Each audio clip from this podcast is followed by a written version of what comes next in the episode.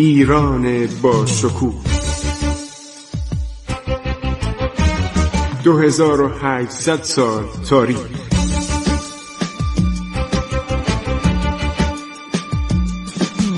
عبور از تاریخ.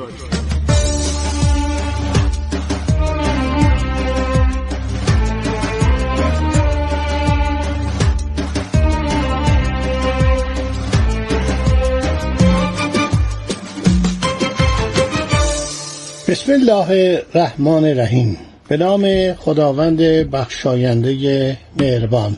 شنوندگان عزیز رادیو جوان، من خسرو معتضد هستم در برنامه عبور از تاریخ که سالهاست از این فرستنده پخش میشه و ما از دوران قبل از ماد شروع کردیم، دورانی که ایران دارای حکومت‌های محلی بود و بنا به نوشته کالتون کان، مردم شناس و نژاد شناس آمریکایی، در سال هزار و نهصد و پنجاه و هزار و نهصد و پنجاه و یک که به ایران اومده بود و اسکلت هایی در غارهای کمربندی اطراف قائم شهر کنونی کشف کرده بود، سابقه مدنیت ایران به صد هزار سال پیش میرسه. ما همه اینا رو گفتیم، تمام سلسله ها رو گفتیم و رسیدیم به دوران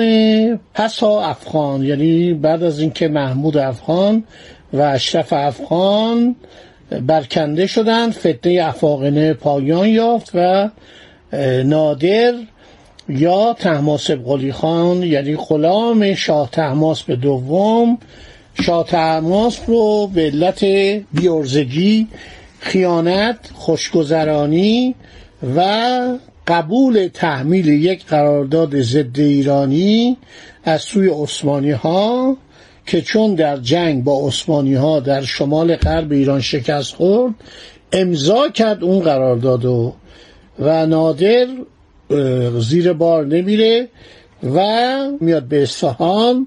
نادر در مشهد بود برای برطرف کردن فتنه ازبکان که به خراسان حمله کرده بودند. بنابراین ایشون میاد به اصفهان و در اصفهان یک جلسه مشاوره با فرماندهان ارتش میگذارد و اون به اصطلاح سپهسالاران و سرداران و سپهداران و میرپنجه ها، یعنی کسانی که فرمانده پنج هزار بودن و اینها میان و تصمیم میگیرند که شاه طهماسب رو برکنار کنن. شاه طهماسب در حال خوشگذرانی بود، او رو برکنار میکنن و او رو تبعید میکنن و پسر چند ماهه شاه عباس سوم رو عرض شود که به سلطنت برمیگزینن. شاه طهماسب دوم زیاد خاطرش ناراحت نبود، با اینکه از سلطنت خلع شده بود، ولی خب یک خواهرش همسر نادر قلی بود یا طهماسب قلی که حالا دیگه کم کم کلمه نادر رو به کار می برد. نایب السلطنه و سپهسالار کل قشون نیابت سلطنت شاه عباس سوم، بچه شیرخوار و چندین ماهه شاه عباس دوم. خب یک خواهر شاه طهماسب همسر نادر بود و یک خواهر دیگرش همسر رضا قلی پسر نادر. بنابراین به شاه طهماسب گفتن تو هر چقدر به اصطلاح وسایل خوشی میخوای همه بروید و در یک جایی مثل که در قلعه سبزوار در اونجا زندگی کنید و دیگر سلطنت ایران را ودا گویید.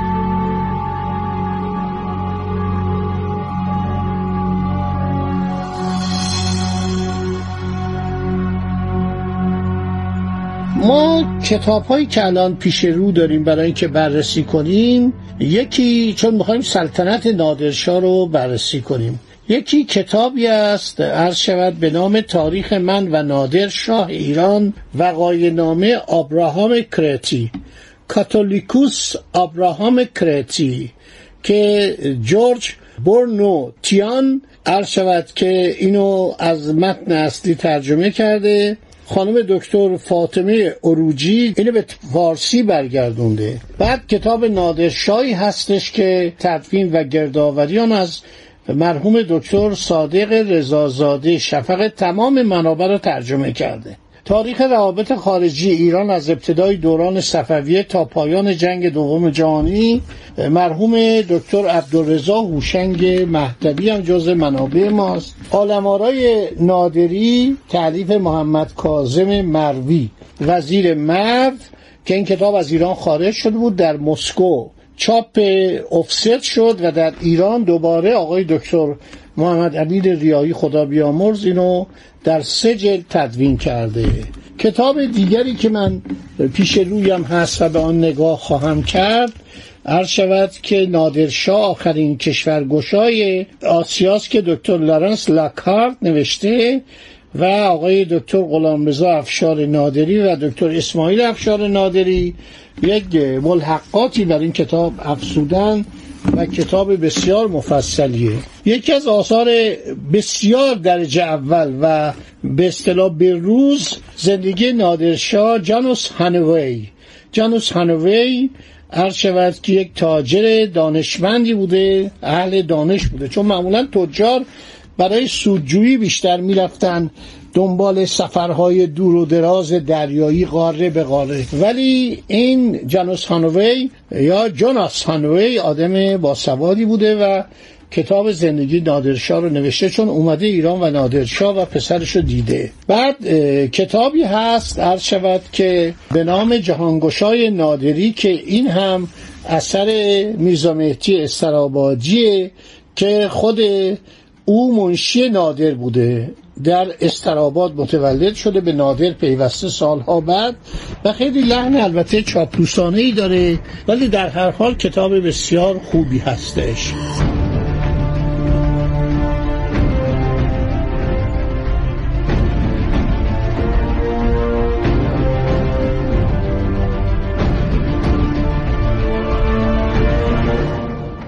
نادر قتلش به دلیل سوء اخلاق او.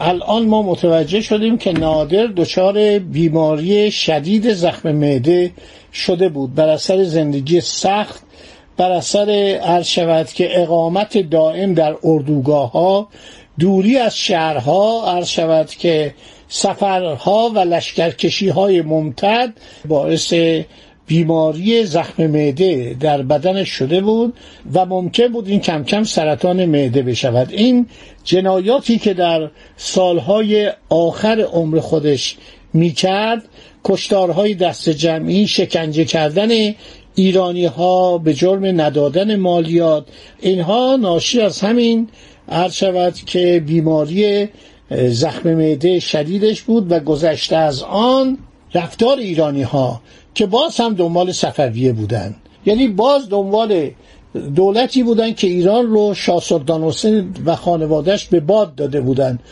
و پایتخت یک میلیون نفری ایران اصفهان رو به روز سیاه نشونده بود محمود افغان. میگویند ششصد هفتصد هزار نفر در آن عرض شود محاصره هفت ماهه مردن و اینا همه هست. من اینا رو برای شما هم گفتم. نادر از مردم ایران دلخور بود، یعنی میگو من این همه به اینا خدمت کردم، باز هم طرفدار صفویه هستن و منو قاصب میدانن و اینا بود که نادر خسته شده بود. این مشکلات مختلف اعصابشو داغون کرده بود، اعصابشو به هم زده بود.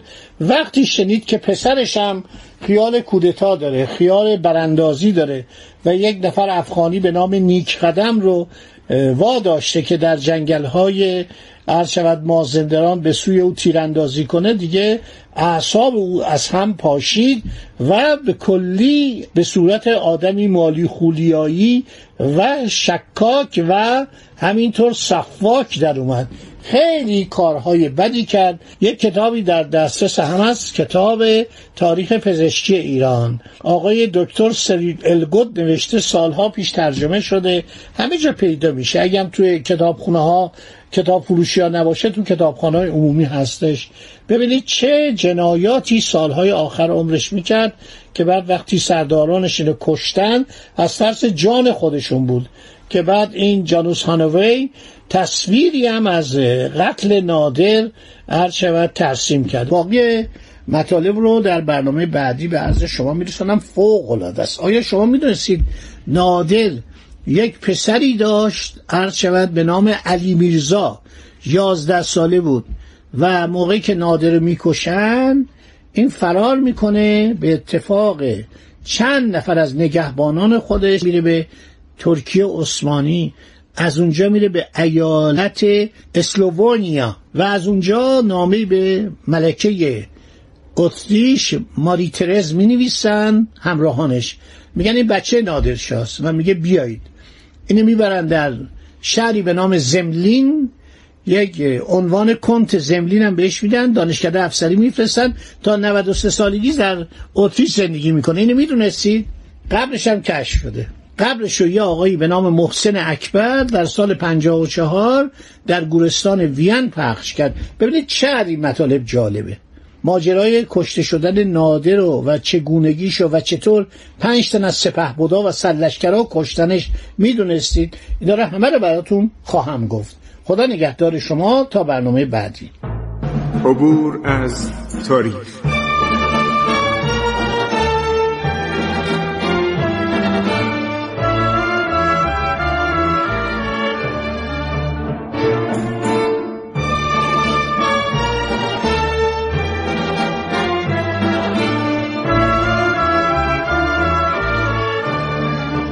ایران با شکوه، دو هزار و هشتصد سال تاریخ.